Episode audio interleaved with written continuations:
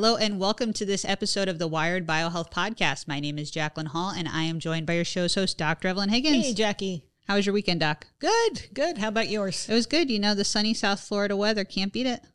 Every day. Every day, sunny and 75. Um, but all jokes aside, today is going to be a really interesting Mm, episode sure. on the podcast. We have a guest that I am so excited to bring on. Not only is he a friend of Wired Biohealth, but his background is unmatched. Absolutely. Um, so I'll give our listeners a little bit of his bio. So Dave Claussen, creator of DJC Solutions, is an established speaker, author, coach, veteran, and facilitator with a passion for linking arms with others to help them live an abundant life. Prior to his current roles, Dave's drive and discipline were developed during his employment as a sergeant in the Illinois Army National Guard as one of the few handpicked for the sniper team. Wow. While the catalyst for his current success, Dave also suffered a traumatic brain injury while deployed, leading to another battle PTSD and substance misuse disorder. So, without further ado, welcome Dave Claussen. Hello, friends. Always a pleasure to chat with you both. Glad to be here. Dave, thank you so much for coming on. And, and for all our listeners, thank you for your service. Yeah, thank you so much. Honored to uh, have had the opportunity to serve. Yeah. Honored. So, Doc, tell us kind of, and Dave as well, how did mm-hmm. this relationship even begin? Dave, take it away. hey, yes. So I am the host of the Drug Free America Foundation's podcast, Pathways to Prevention. And I got to interview Doc on that podcast and learn about what you all are doing. And we, it just clicked. I was like, Yeah. wait a second. I need to, to work with y'all. Just hit the ground running from there. Yeah, and, and you're such a passionate host. I mean, you're you're so invested in what you're doing to try to bring light to people. So great job there too. I think everything you do, Dave, you excel. So true.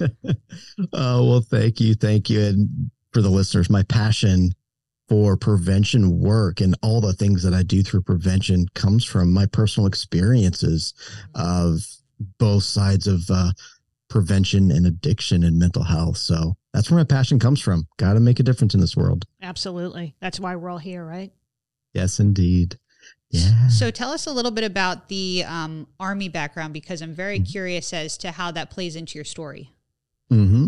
Yeah. Oh gosh. So we don't have a ton of time, but Cliff Notes version. My dad is a retired sergeant major and was an airborne ranger in Vietnam uh, to the point where he actually got struck by lightning on top of Hamburger Hill while leading a ranger patrol there. Uh, so Whoa. military is in my blood.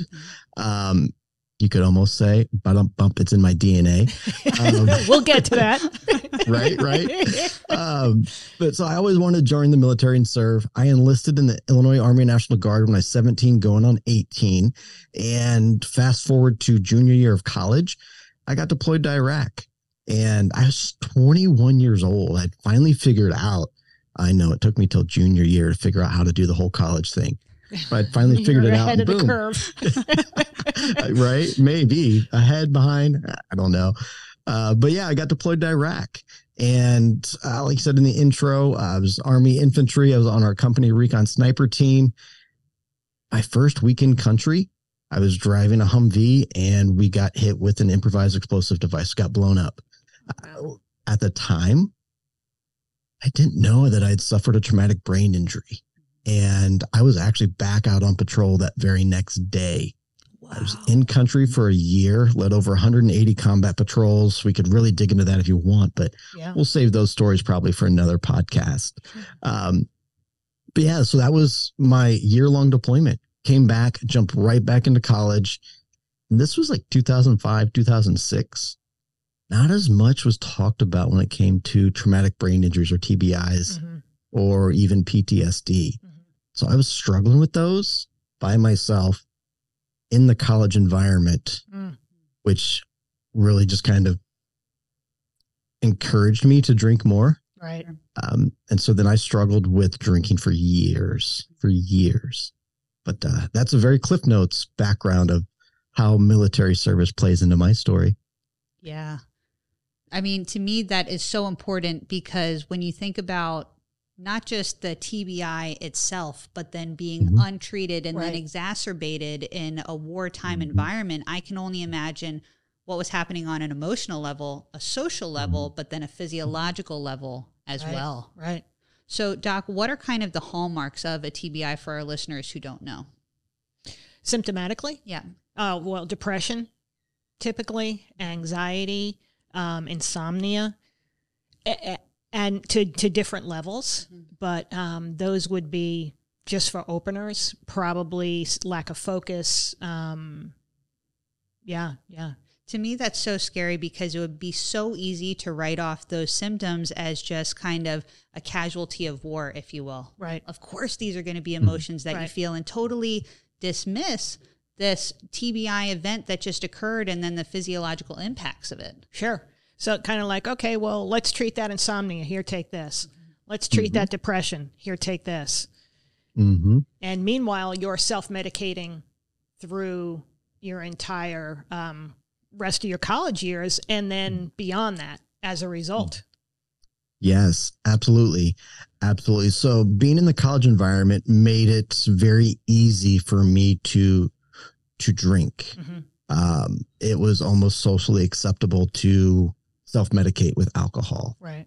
And I didn't have the awareness to even know what I was struggling with. I just knew I wasn't happy and something wasn't right. And I turned to alcohol.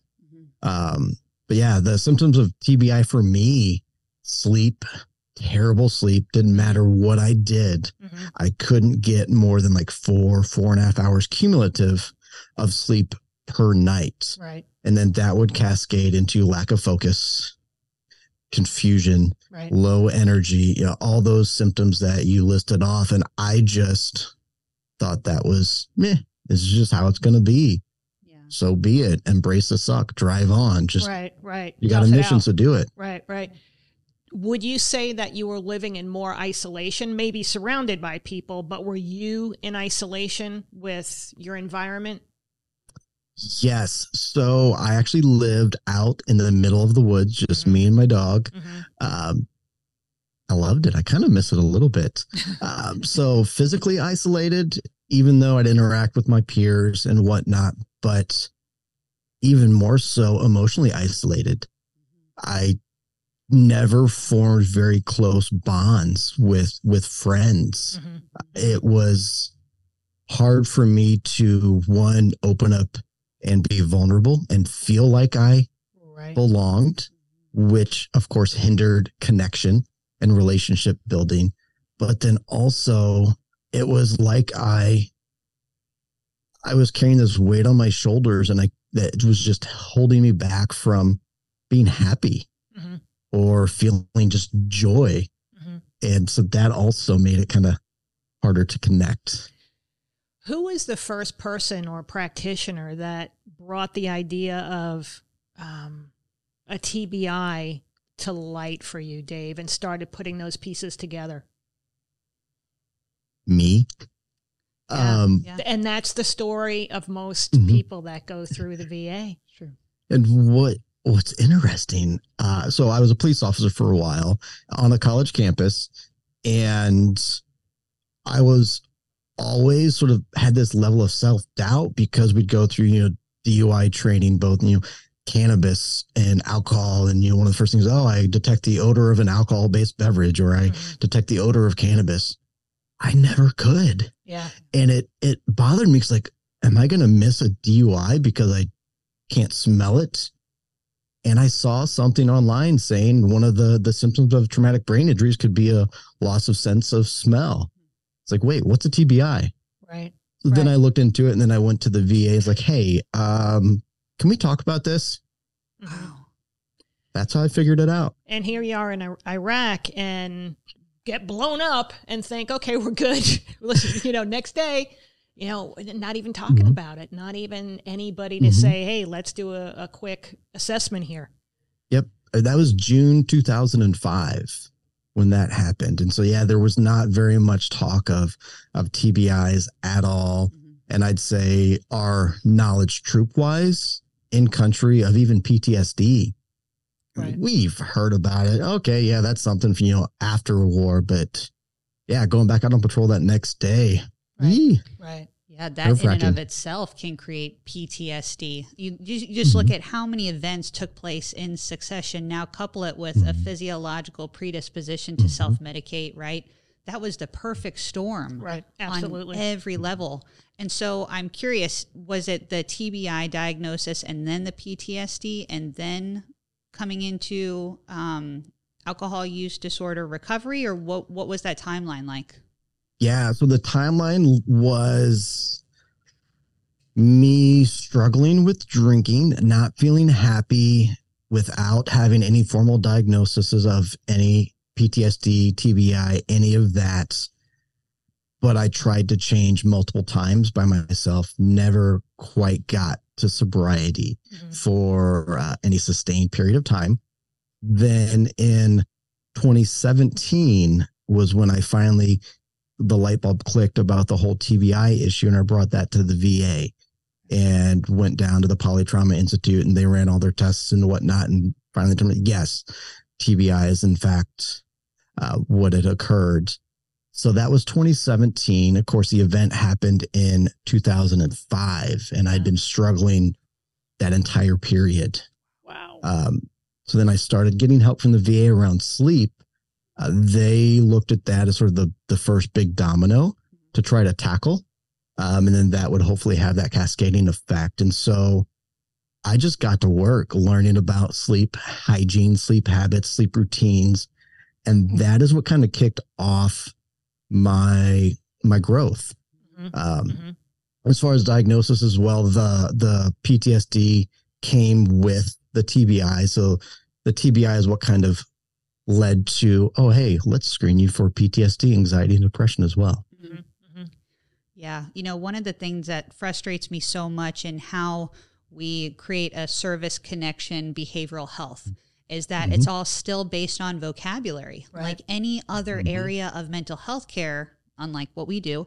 Um, but the issue is what if you have someone with high resiliency, an individual such as you, Dave? That is held against you when you're trying to get the Mhm. appropriate rating. Absolutely. And what an injustice to somebody who has done all of this personal work, that post traumatic growth on your own. And then you say, well, I still need help. Now they're kind of saying, well, you don't need that much help when physiologically you very much need that much help. Yeah. Yeah. Right? Penalized Right? for your resiliency. Yeah. right? My ability to um, to drive on, to embrace the suck and just do what needs to be done. Um, you know, they ask, you know, how is this impacting your quality of life, your your day to day life? You're still able to function. Well, yes, it just is not fun or easy. It's hard. Right. Like, okay, well, you're good. Zero percent. Right.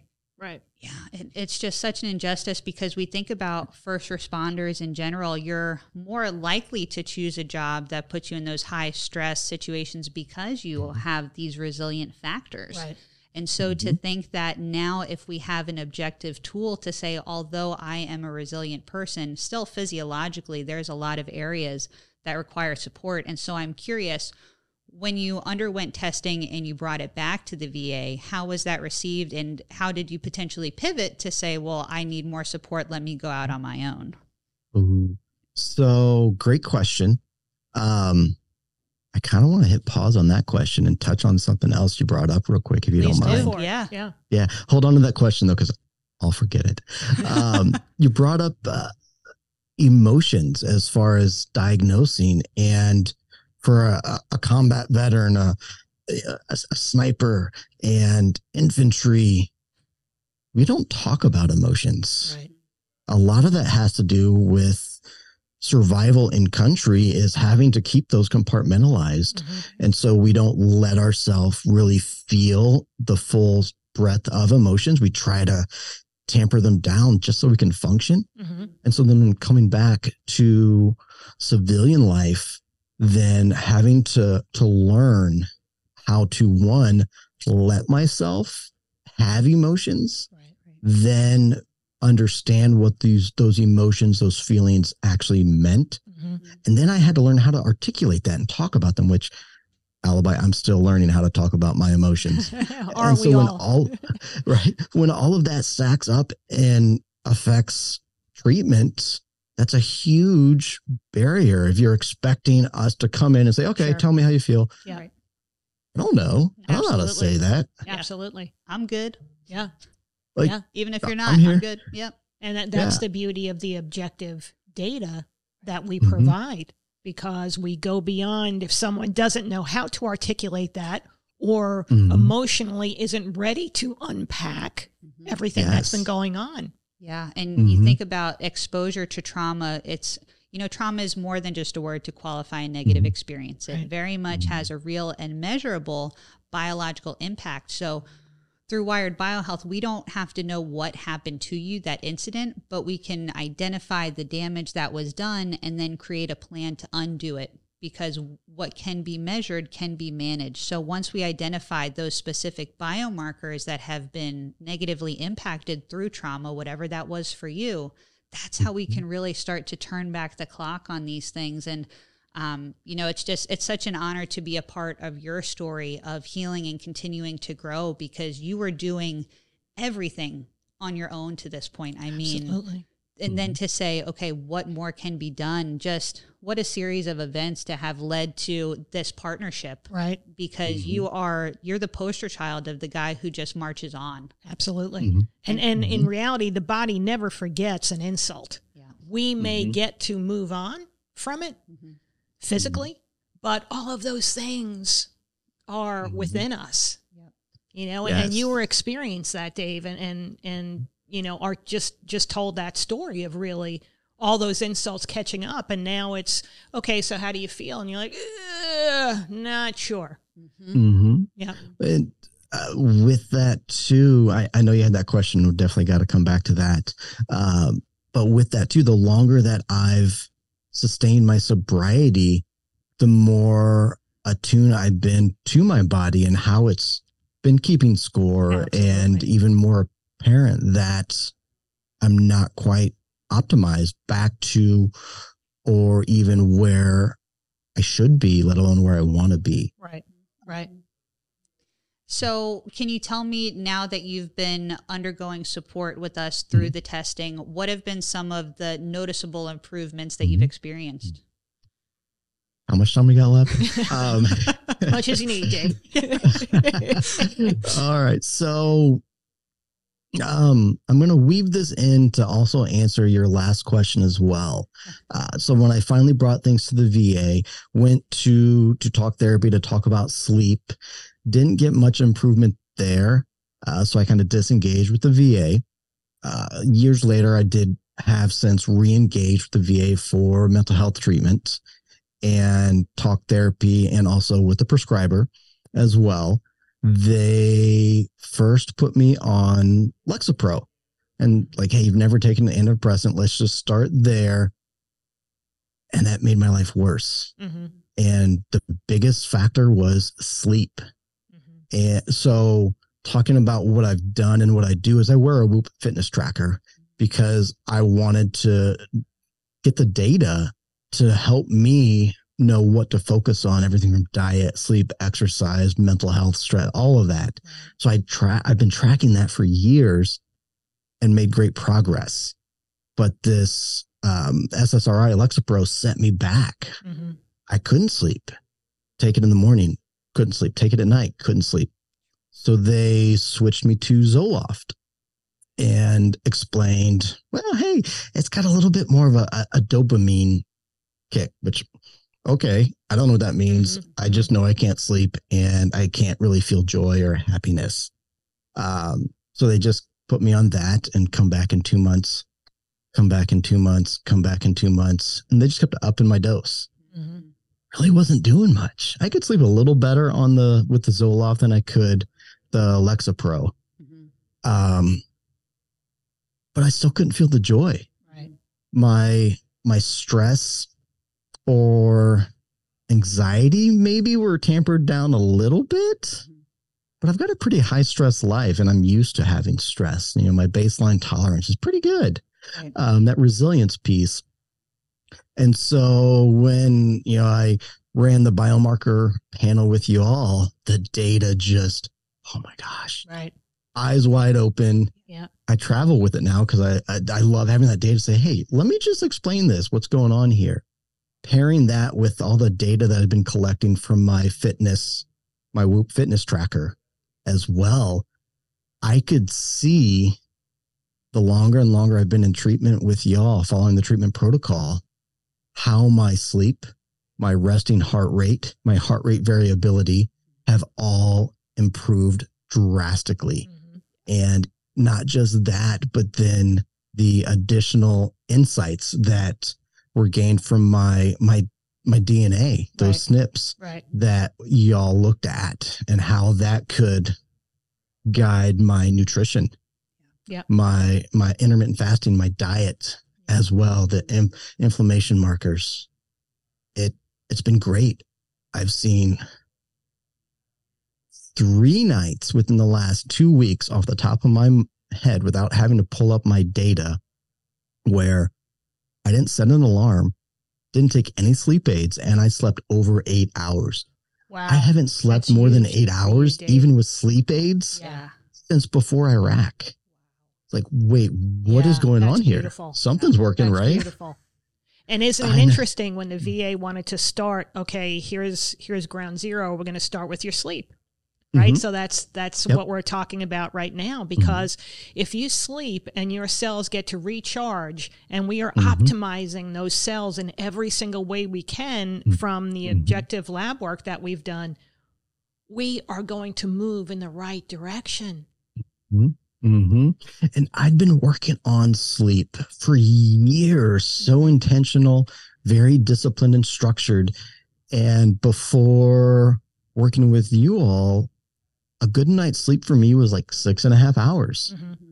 but now consistently between seven and eight hours of sleep a night and my my my restorative sleep so slow wave sleep and rem sleep averages between 40 and 50 percent each night Wow. of that deep Wow. quality sleep like oh and that's just one of the the pieces of data that i i've been tracking one of the things that I can remember in, in the meetings that we've had all along Mhm. the treatment with you, Dave, is that you said your wife noticed you being joyful.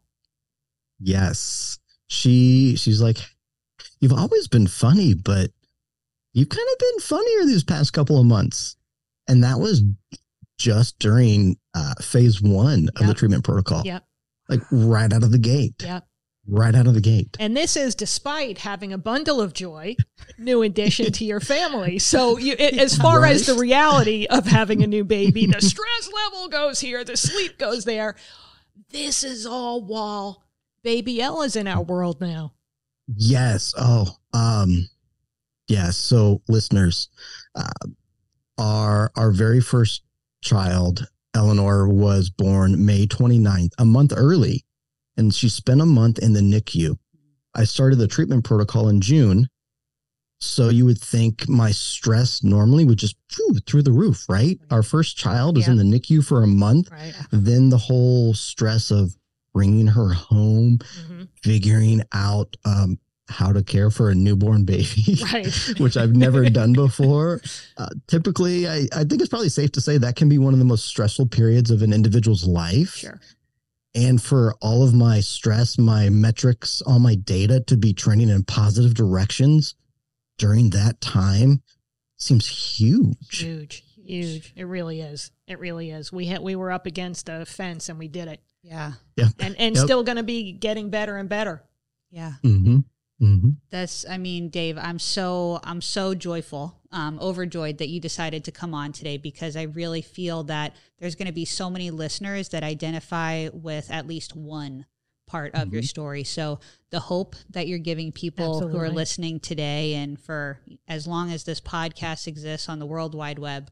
Um, just so grateful to you, to your service to our nation, and what you do every day now as an advocate, an author, and a speaker.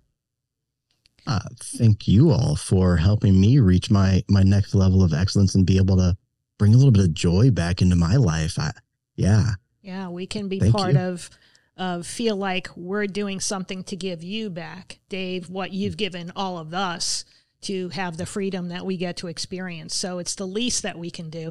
And it's just going to continue to get better and better. And the fact that you travel with your lab results on your phone. Nothing makes me happier, Dave, because you're like, this is real, guys. This these are data points. This is real. Right? This isn't subjective. Right? This is objective. It doesn't mm-hmm. get better than that, Dave. Yeah. Oh, I mean, I pair the the biomarker panel data with my Whoop data and I say, look, see all these things right yep. here. Guess what? Starting to adjust for them, and all these numbers are going up here too. Yep. The data doesn't lie. It's right there in front of exactly. you. Can't can't exactly. dispute it. Data doesn't lie. I love that. And I think we'll leave it there. So for Dave, thank you immensely for coming on today. Dr. Higgins, this was a really great conversation. So, if any listeners today have identified with some of the points that Dave brought up or Dr. Higgins mentioned, feel free to call the office. It's 1 888 841 7099. We're happy to talk about your behavioral wellness goals, maybe what's kind of holding you back from attaining those. Mm-hmm. Um, but I know this is only one part of conversations to come. So thank you so much, Dave. We appreciate it. Really appreciate it, Dave. All. Yeah, getting Together's getting better. back to that joy. You know, getting back to that joy. We're digging our way out, and and Dave's a shining example. And the things that you're going to do, Dave, you were on the you're taking the world by storm and, and we're watching. We're so watching. I love it. I love it, Dave. Thank you so thank much. You. And Thanks, thank Dave. you for your Always service, Dave. Yeah. Bye. Thanks, Doc. We'll talk next time. See you next week, Jackie. Bye.